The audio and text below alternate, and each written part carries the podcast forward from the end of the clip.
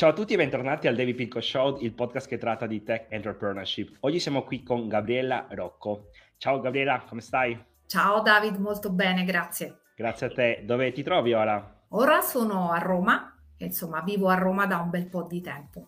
Molto bella la città di Roma.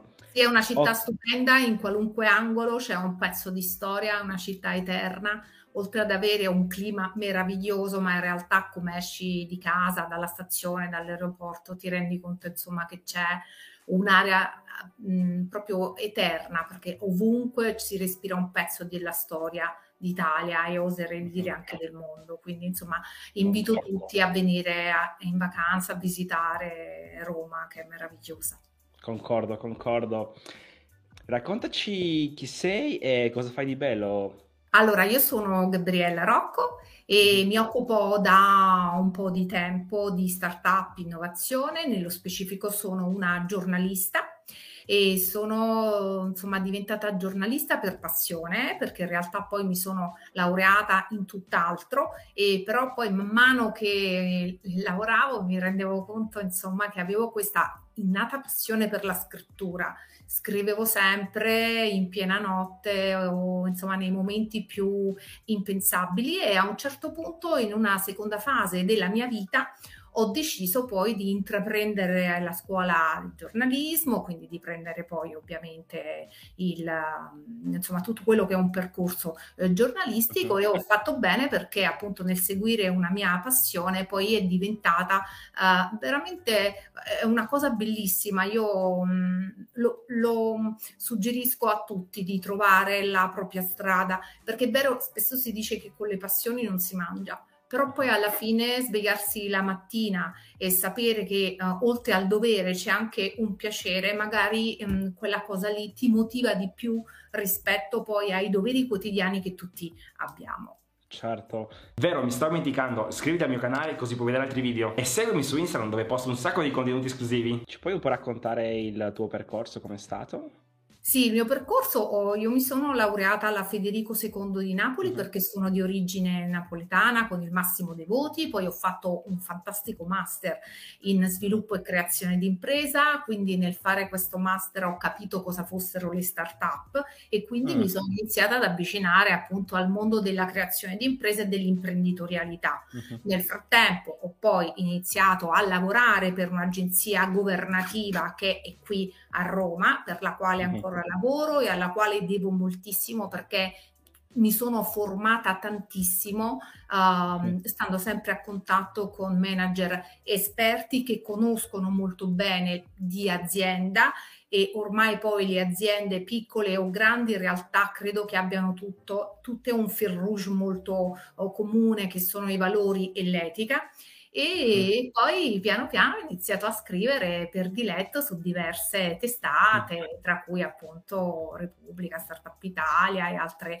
insomma mm, testate. Io ho una passione per tutto quello che è l'innovazione, eh, i talenti e, e, quindi le start-up innovative, preferibilmente italiane, perché comunque eh, bisogna fare di tutto per attrarre i nostri talenti e fare in modo che non diciamo scappino altrove. E ma in questo comunque il governo e quelle che sono le istituzioni, ma anche tutto quello che adesso diciamo ruota intorno all'ecosistema eh, startup stia facendo veramente passi da giganti. Ottimo. E da quanto tempo lo fai? E beh, questo io ho iniziato veramente ero proprio piccola, per cui nel 2000 nel 2000, oh, wow. Sì, appena mi sono laureata, ho fatto questo master, io consiglio a tutti di specializzarsi, anche uh-huh. se poi in realtà mi definisco una multipotenzialista, però uh-huh. in realtà poi per trovare lavoro, diciamo facilmente, anche in realtà solide, un mhm. master serve a tutti perché comunque ti specializza su un argomento. Io mi sono specializzata in creazione di impresa e quella è stata, devo dire, proprio la mia fortuna, perché poi da lì ho capito tante cose. Certo, e come trovi le fonti per le tue storie tech? Dove le allora, innanzitutto devo dire che essendo ormai una giornalista un po' senior, uh-huh. eh, mi conoscono molti, diciamo, uffici stampa okay. e quindi mi contattano di regola o appunto con questi mezzi tipo WhatsApp, arrivano tantissime mail wow. nella mia casella di posta per cui poi tocca fare appunto una selezione su quelle che sono poi le notizie che più uh-huh. diciamo aderiscono a, uh-huh. al senso dei, dei miei contenuti, ok? Ok.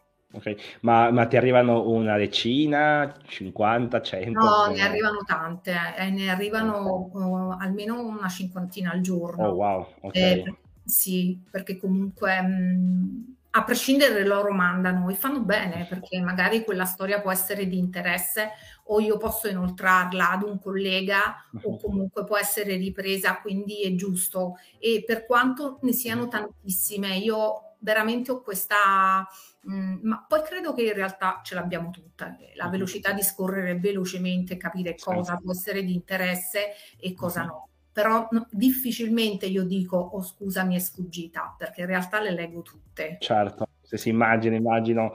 E cosa mm. pensi dell'ecosistema startup e delle startup italiane? Allora, io credo che le startup italiane siano in una fase assolutamente importante eh, proprio per rappresentare l'Italia nel mondo. Ci sono dei talenti veramente eccellenti e come dicevo prima, in questa, in questa, fase, in questo periodo storico, tra l'altro questo è l'anno in cui si festeggiano i dieci anni dallo Startup, che è stato mm. creato nel, praticamente dieci anni fa, in cui si creò okay. per la prima volta la definizione di una startup innovativa. Quest'anno okay. si festeggiano i dieci anni, da allora Bello. sono stati passi da giganti e uh-huh. ripeto le istituzioni, il governo, il ministero, um, in questo caso il MIMIT delle imprese eh, del Made in uh-huh. Italy, veramente hanno tirato fuori tantissimi incentivi, finanziamenti per aiutare il decollo di queste imprese uh-huh. eh, innovative e ma poi insomma c'è anche tutto un ecosistema che dà uh, fondi, aiuta insomma per poter poi realizzare quello che è il business, il prodotto, eh, eccetera. Sono convinta che ci siano dei talenti italiani eccellenti, poi alcuni vanno fuori e altri mm. insomma.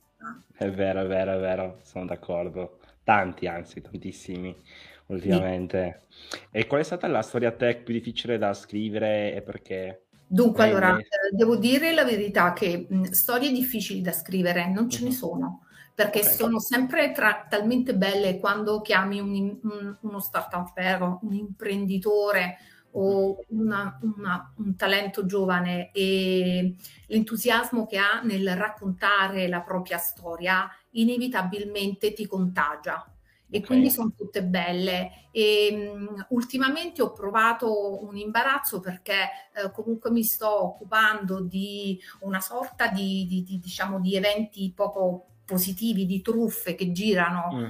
um, relativamente alle start-up, ai round. Per esempio? E, um, che, um, sono Se ci puoi raccontare qualcosa. All'estero sì, sono stati diramati all'estero dei comunicati stampa sì. da parte di investitori o pseudotali eh, che appunto raccontavano di aver uh, dato dei finanziamenti ad una startup uh-huh. e quindi sai poi in questo caso tu prendi il comunicato, eh, uh-huh. lo maneggi, chiami il, l'imprenditore, gli fai una, una piccola intervista, a volte però può succedere che tu non abbia il tempo l'investitore, l'imprenditore non ti risponde, così prendi il comunicato, lo maneggi e lo pubblichi. E questo è quello okay. che un po' è accaduto la settimana scorsa uh-huh. ed è avuto poi una, una risonanza veramente mh, internazionale perché wow. poi si è scoperto che la startup era finta, che il fondo di investimento è un po' promiscuo e quindi se tu ci pensi è una vera e propria frode sugli investimenti online e questo certo. potrebbe accadere a qualunque startup perché il sogno di tutte le startup è quello di raccogliere round, di chiudere certo. finanziamenti e, e, quindi diciamo questa è una storia che mi ha creato tanto okay. imbarazzo e dispiacere, sì. Certo, però immagino che può succedere chiaramente un po' a tutti giustamente un po'. Non viviamo in un bel mondo in questa fase. Certo. Quindi bisogna essere pronti a tutto, ma come dico certo. sempre, eh, bisogna sempre fare una ricerca sulle fonti. Mm. Esatto. Mai, mai, come mai, si fa questa non... ricerca sulle fonti? La ricerca sulle fonti è importantissima perché anche per me che mi occupo appunto spessissimo di raccontare la raccolta mm. dei capitali che ricevono le start-up, Sì. E, ehm, a me quando arriva una, un comunicato stampa io non lo prendo e, e immediatamente lo, um, lo lavoro per pubblicarlo, ma faccio sempre un colpo di telefono all'ufficio stampa che mi manda il comunicato per assicurarmi della foto. Uh-huh. E poi okay. inevitabilmente quando tu scrivi un articolo devi fare sempre riferimento. I migliori articoli sono quelli, almeno uh-huh. a mio avviso, che partono uh-huh. da dati, da numeri, da report. Certo. E quindi uh-huh. in questo caso bisogna sempre partire da numeri, uh-huh. da fonti, le fonti poi appunto sono sempre fonti accreditate. No, tra l'altro parlando sempre di numeri, eh, ultimamente vedo comunque anche tanti articoli clickbait. Tu cosa ne pensi di numeroni questo? Come... Eh, questo do- dobbiamo ringraziare purtroppo uh-huh. uh, il sistema, perché comunque oggi tutti uh, rincorrono i numeri e hanno bisogno di far budget e quindi un sito web e fa numeri a seconda di quanti lettori e quindi analytics che sono ovviamente il, po' diciamo il faro no?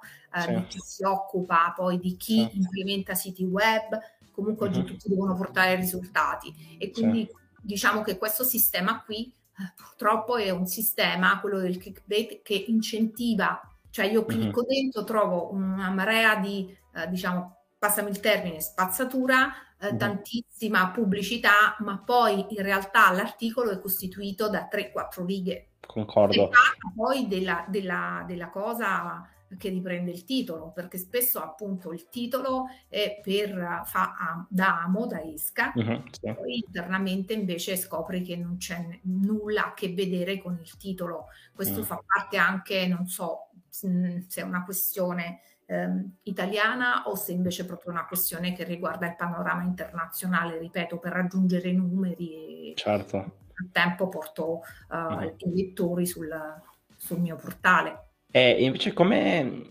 è cambiato il giornalismo da quando hai iniziato la tua carriera? È cambiato tanto, poco? Immagino anche dopo i social, immagino come è sì, stato questo... Il giornalismo è cambiato tanto e io, molti dicono che il giornalismo sia peggiorato, invece dal mio punto di vista è estremamente migliorato, sempre uh-huh. perché comunque c'è possibilità di incrociare le fonti. Oggi credo che nessuno possa inventarsi, uh, diciamo, cose che non combaciano con la realtà, perché dopo poco tempo vengono appunto... A galla, sì. Eh sì, vengono a galla, vengono smentiti. Comunque i social hanno appunto um, un aspetto, io a volte dico inquietante, però mm. poi se tu scrivi un'inesattezza, eh, sono lì pronti anche a dimostrare che è scritto un'inesattezza e sarebbe il caso che venissero adoperati diciamo più frequentemente per indicare che è scritto inesattezze e invece vengono adoperati per appunto insulti piuttosto che insomma mm. c'è comunque il famoso leone da tastiera che non si smentisce mai perché appunto stare dietro un video senza telecamera è sempre insomma parte della società fa parte della società comunque secondo me il giornalismo eh, che, che, si dica in giro è estremamente migliorato sempre perché appunto c'è la possibilità poi di risalire le fonti quindi certo. eh, poi sono anche eh, insomma dell'avviso che ciascuna testata si scelga il proprio giornalista, quindi insomma... Anche, anche questo è vero. Il, il proprio team si sceglie. L'etica di quella testata, quindi sì, sì, sì. è comunque un lavoro molto sacrificante mm. perché si scrive tantissimo ed è inutile nasconderlo che le remunerazioni sono veramente, diciamo, sulla soglia del minimo sindacale, per cui sono con i, i miei colleghi appunto eh, o lo fai perché hai questa profonda passione e, o altrimenti non si può vivere di quello, perché poi i ritmi sono importanti e, e appunto sono importanti. L'unica cosa che non vedo è un'evoluzione, ahimè, economica, ma qui si okay. aprirebbe un altro discorso che poi in realtà credo riguardi proprio il paese Italia, non tutti okay. insomma, okay. grandi stipendi, a meno che non sei il top manager e quindi... Certo, no, ma infatti parlando di nuovi fenomeni, cosa ne pensi del fenomeno ChatGPT? Beh, io credo che sia veramente il fenomeno non del momento, ma che apra una visione verso il futuro. perché uh-huh. oggi abbiamo tutti poco tempo e quindi uh-huh. l'idea che io possa affidarmi ad una intelligenza artificiale eh, che mi veramente abbatte i tempi eh, per qualunque cosa, soprattutto per chi scrive, tu pensa a fare un'intervista e, e comunque GPT te la praticamente sbobbina tutta, eh, mm. ci può essere l'imprecisione, però una cosa è scriverla a manina e l'altra invece poi è dover colle- correggere appunto le certo. imprecisioni. Comunque credo che sia un, assolutamente il futuro. E, mm. e, credo appunto che ovviamente poi le multinazionali non a caso fanno, stanno facendo a gara per accaparrarsi questo tipo di intelligenza artificiale perché mm-hmm ci hanno visto uh, una visione, qualcosa di, che andrà avanti nel tempo. Poi siamo sempre lì, bisogna capire l'etica, è importante mm. adoperare questo strumento, è importante mm. avere visione, come tutto, come anche i social che appunto, secondo me dopo i social adesso c'è il fenomeno chat GTP.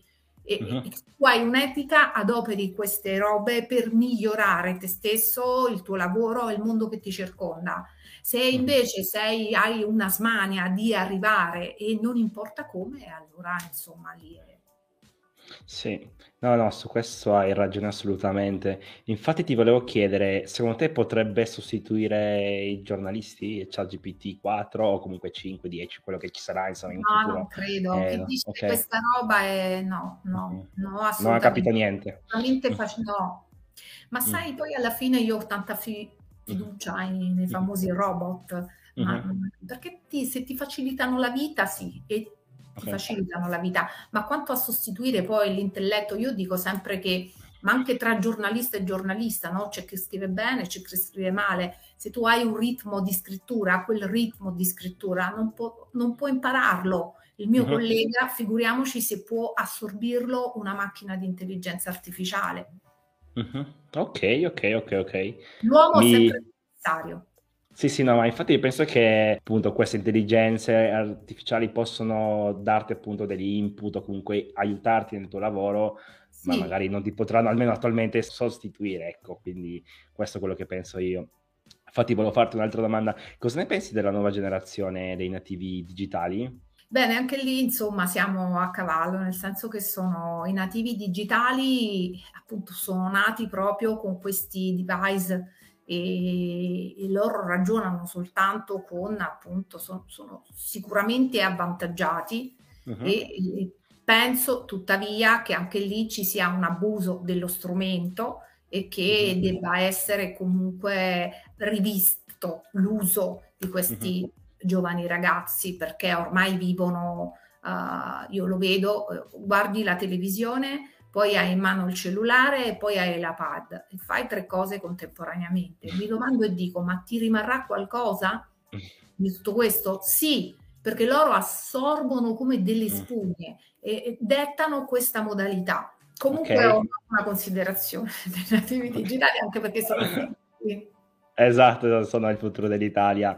E quali sono secondo te le skills che deve avere un giornalista, proprio i, i, i must? Beh, allora, innanzitutto io lo dico sempre, etica conviene, è una mia frase. E un giornalista deve avere etica. Come mai? Come mai etica? Cioè, com... nello specifico? Perché spesso uh, ci sono appunto mh, anche giornalisti che non adoperano valori, no? Mm-hmm, sì. Quindi comunque io sono invece della mio Uh, la mia scuola mi porta a scrivere sempre qualcosa partendo da un valore che ho, e cioè mm-hmm. l'etica. Poi i giornalisti oggi devono avere una caratteristica fondamentale che è la velocità perché sì. tu devi essere veloce nel far uscire la notizia prima dei competitor. Mm. non sono competitor, ma sono tutti colleghi perché siamo tutti quanti nella stessa barca. Attenzione sì. però, nella velocità devi poi avere quella lungimiranza di verificare le fonti, altrimenti poi vai a finire insomma nei casini oppure in difficoltà. Quindi diciamo mm. che oggi la velocità per un giornalista è, molti, è molto, perché mm. comunque la notizia ah, ah poi quando esce eh, per prima insomma tu benefici della, mm-hmm. visibilità della tua notizia che viene letta da tutti, che viene poi appunto inoltrata, che viene postata sui social, eccetera condivisa, no, ma infatti deve essere una cosa molto bella poi quando scrivi un bel articolo e poi tutti lo condividono, ti taggano, comunque è una bellissima cosa. Sì, aggiungo che quando scrivi un pessimo articolo difficilmente lo condividono, quindi per questo ti dico poi anche il tuo lettore. Uh-huh che fa di te la persona, cioè il, il lettore sceglie chi leggere. Questa è, si affezionano, è immagino, anche chiaramente. Si affezionano, da... io lo vedo, insomma, nel mio pubblico. Hai i tuoi fans, diciamo... Ho i miei, sì. i miei diciamo, fan e, e, spesso loro sono affezionatissimi ad una tematica di cui io tratto sempre, che sono i round, gli aumenti di capitale delle start-up. Okay. Uh, Anch'io sono tuo fan a questo punto. Eh? Vedi? E quando scrivo di altro, un po' vanno così in error, dicono no, ma oggi ci parli di round. Invece a me piace anche scrivere di altro. Spero che ah, pian piano... No, è vero, è vero, concordo. e come rimani aggiornata sugli eventi e sulle tendenze attuali? Sì. Sia sia quelle italiane che sul mondo, ecco, se ci puoi un po' raccontare. No, io seguo tantissime testate estere, TechCrunch mm-hmm. piuttosto mm-hmm. che, non so, Sifty piuttosto, ma tantissime mm-hmm. estere, perché comunque all'estero vedi il trend. Sì. E inevitabilmente ciò che accade all'estero poi arriva di rimbalzo in Italia. Per cui sì. per me le testate estere sono un pochino, diciamo, il termometro e anche del mio lavoro. Sì, assolutamente. Okay. E poi comunque anche io ho degli influencer, delle insomma mie eh, sì. seguo, sì, anche io insomma delle, delle persone che eh, secondo me sono comunque delle persone che hanno avuto un genio e uh-huh. quel genio lo hanno saputo diciamo cogliere al volo, hanno saputo credere in se stessi e uh-huh. adesso insomma sono persone conosciute nell'universo mondo e che secondo me non saranno delle, delle stelle cadenti ma rimarranno a lungo in questo uh-huh. Poi devi sempre studiare, ti devi informare Certo, sì, immagino che studiare sia anche la parola chiave perché devi stare sempre, leggere e leggere ogni giorno tantissimo. Sì. Sì, sì, sì, sì. E parliamo un po' di Covid. Il, com'è stato poi il periodo del Covid nel mondo del giornalismo? È cambiato? Quanto è cambiato? Quali sono state le difficoltà che avete trovato? Ecco. E dunque, io dico che comunque le mh, difficoltà durante il Covid sono state importanti perché ovviamente tutto quello che doveva svolgersi in presenza non è potuto accadere e uh-huh. per noi giornalisti ci siamo ovviamente dovuti adeguare con uh, le videochiamate e uh-huh. facendo i famosi webinar e uh-huh. le conferenze stampa erano appunto in, in modalità remoto, da remoto con webinar e da un certo punto di vista ho visto il lato positivo e cioè comunque si sono proprio abbattuti i tempi eh, del mio lavoro, perché se ah, okay. sì, perché se tu consideri che Roma è una città caoticissima, ok? Mm-hmm. Per spostarti è, è assolutamente impossibile, io vivo in motorino e per andare da un posto all'altro ad una conferenza stampa piuttosto che comunque ci metti tanto tempo durante il covid era tutto online e quindi tu riuscivi a concentrarti molto di più e quindi poi a lavorare anche di più con un'ottima qualità nel frattempo per me invece sono fondamentali le relazioni sociali e, e, toccare le persone, vederle, ritengo un aspetto importantissimo del mio lavoro, anche perché si creano tantissime sinergie quando vedi le persone in presenza. E quindi questo è stato l'aspetto più brutto, ahimè, per quanto riguarda il mio mestiere durante la pandemia. Quello che hai detto è molto interessante perché anche per il mio lavoro anche si è ridotto molto il tempo, quindi devo dire che è stata anche una buona cosa, diciamo, anche il Covid, anche su, su alcuni aspetti. E parliamo un po' di network, perché prima hai menzionato questa parte. Eh, quanto è importante mh, mm, per il tuo lavoro il uh, networking? E allora, per i giornalisti è fondamentale. Per me è proprio una, un modus vivendi, perché mm, per me la rete sociale, lo dicevo mm. prima, è, è fondamentale. I rapporti sono importanti, e i rapporti sinceri lo sono ancora di più. Anche se nel mondo del lavoro è complicato riuscire a tracciare una linea tra si, non si sa mai se quella persona è sincera perché vuole raggiungere uno scopo o se invece lo è perché in realtà è così di natura. Però sono di natura una persona abbastanza empatica, per cui uh, per è me così, il networking è fondamentale e infatti devo dire che poi um, in questo ambiente insomma ho, mi auguro buoni rapporti con uh, uh, ricevo insomma dei riscontri positivi, eh, proprio perché entro in empatia anche con il lavoro degli altri uh-huh. e faccio un appello, vorrei insomma che anche sì. gli altri entrassero di più in empatia, eh, invece di pensare al me, myself and I, perché oggi si è troppo concentrati sul me, myself and I, che magari in quel momento ti può portare risultati, ma poi a lungo andare... Mm. Hai ragione, Gabriela.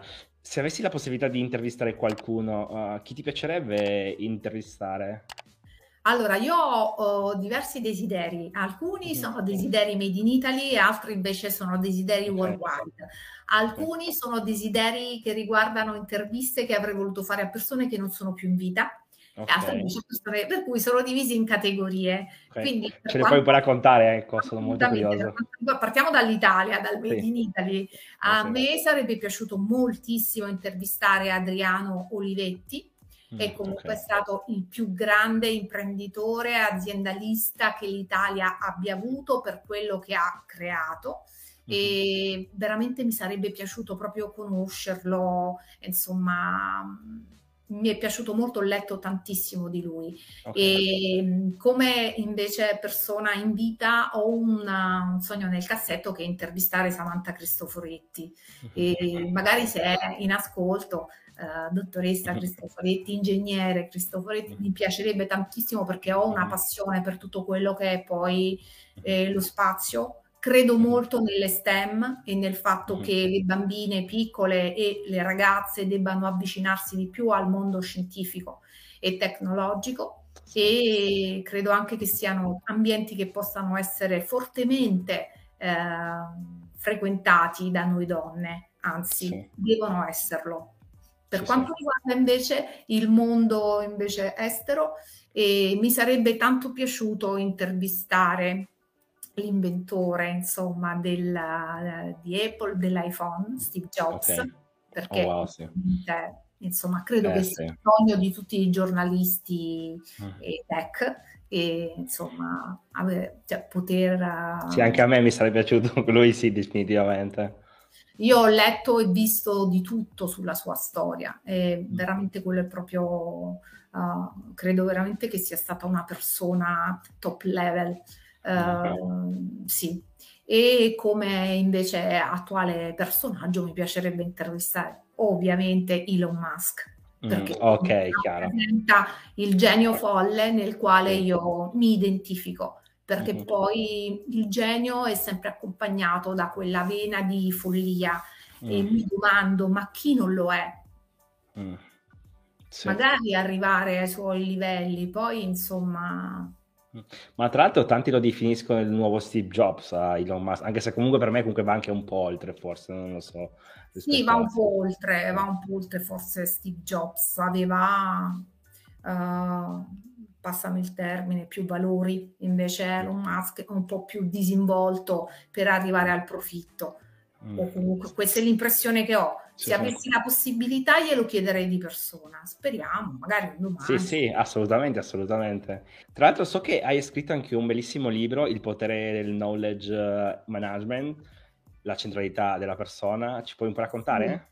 Sì. sì ecco, non a caso ce l'ho qui, eccolo come oh, bene, vedi, bene. la copertina è comunque appunto lo schermo ed è mhm. presa da una copertina del Times che tempo fa ha dedicato infatti proprio la copertina a, alle persone, le persone che erano nel video. Infatti questo libro, se lo apri, c'è una, la prima pagina, c'è scritto questo libro è dedicato a te. In realtà è un libro in cui mh, mm, si parla molto della centralità della persona in azienda uh-huh. e della in, importanza della condivisione della conoscenza sempre in azienda, perché oggi conoscenza è sinonimo di potere, Sì. E quindi la conoscenza, io detengo la conoscenza perché detengo potere e non la condivido perché se condivido la mia conoscenza perdo potere. Invece certo. io in questo libro in realtà cerco di diffondere il, un verbo opposto, cioè più condividi conoscenza, più quella conoscenza diventa di tutti e più in realtà uh-huh. miglioriamo tutti. Quindi insomma è, è, fatto, sì, come sempre, un libro di valori, la condivisione della conoscenza, la centralità della persona, sono tutti temi che dovrebbero essere al centro di qualunque azienda e spesso al centro di qualunque azienda c'è il profitto, io capisco, però comunque i tempi stanno evolvendo. La, sì. la persona... Anche il mondo web 3 anche abbraccia più questo, questo pensiero della condivisione dei sì. dati, informazioni, quindi... Il metaverso. Sì, esatto, esatto.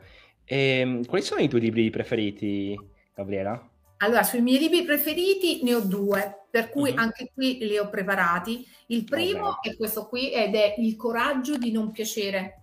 Uh, okay. E lo consiglio a tutti. Uh, ovviamente è, è, un bestseller giapponese uh-huh. perché questo sono veramente dei maghi, scritto da uh, Kishimi e Koga uh-huh. e parla proprio del coraggio di non piacere che, uh-huh. che, porta verso la felicità e verso un cambiamento duraturo. Ci sono poi degli esempi veramente eh, proprio um, quotidiani su come affrontare la propria vita, non uh-huh. assecondando il, il, prossimo, il tuo capo, il, la tua fidanzata, eccetera. È chiaro che però poi questa scelta al momento porta delle rotture, ma poi col tempo ti porterà ad ottenere ciò che tu desideri. Chiaro. Io lo consiglio a tutti perché è veramente eh. molto, molto interessante per chi magari è in una fase di cambiamento o vuole approfondire un pochino. Uh-huh. E poi invece questo è un libro che adoro ed è di Matthew McCallaghay.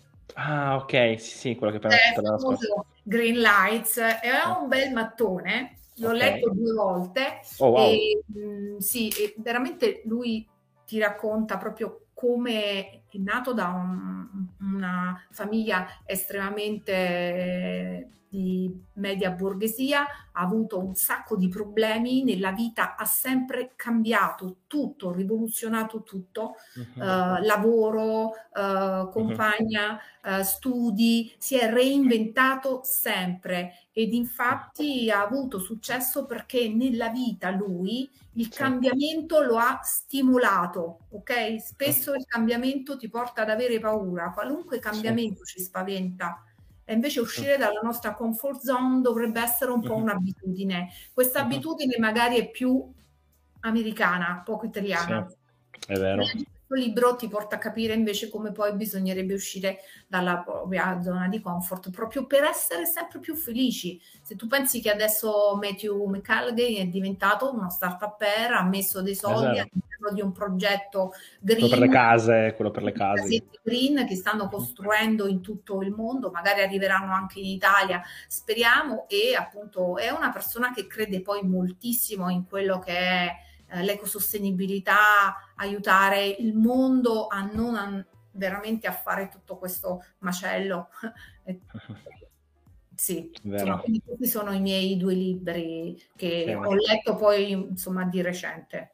Ok, sì, io invece ti condivido che uno dei miei libri preferiti è mm, Uno psicologo nel lager, non so se l'hai mai letto, di Victor Frank, anche quello bellissimo.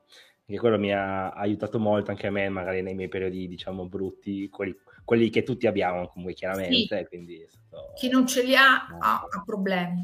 Es- esatto, esatto. Super. Prossimi obiettivi, Gabriela? Beh, prossimi obiettivi, io insomma spero appunto di continuare nel mondo uh, del, anche del giornalismo. E mm, intervistare Elon Musk. sì, magari ecco, sì, ma anche Samantha Cristoforetti uh. prima, prima, di Elon Musk e ho obiettivi diciamo mh, personali e, e professionali, ma in realtà quello che faccio già mi piace moltissimo, uh-huh. per cui sono molto molto contenta in questa fase della mia vita e uh-huh. insomma dove ti possiamo trovare? Così poi magari inseriamo tutti i tuoi link, uh, LinkedIn. Uh, sì, su LinkedIn ci sono, sono Gabriella Rocco, poi ci sono su Twitter eh, mm-hmm. come Girocco4, qualcosa del genere, e poi mm-hmm. basta perché non adopero molto social, non okay. ho Instagram, non ho uh, Facebook, insomma ho soltanto questi sì. due social che adopero. Okay. Ma... Ok, ottimo. Metteremo tutti i tuoi link qui in descrizione, quindi così ti potranno contattare. E ti ringrazio ancora per la disponibilità, Gabriela. Ci, ci hai insegnato un sacco di cose e grazie ancora. Ci grazie a te, Davide. A presto, vieni a trovarmi grazie. a Roma. Ciao. Assolutamente, grazie. Ciao. E spero che vi sia piaciuto questo video. Fatemi sapere quali ospiti vorreste vedere e quali domande vorreste che io facessi. E scrivilo qui sotto nei commenti e noi ci vediamo alla prossima. Grazie.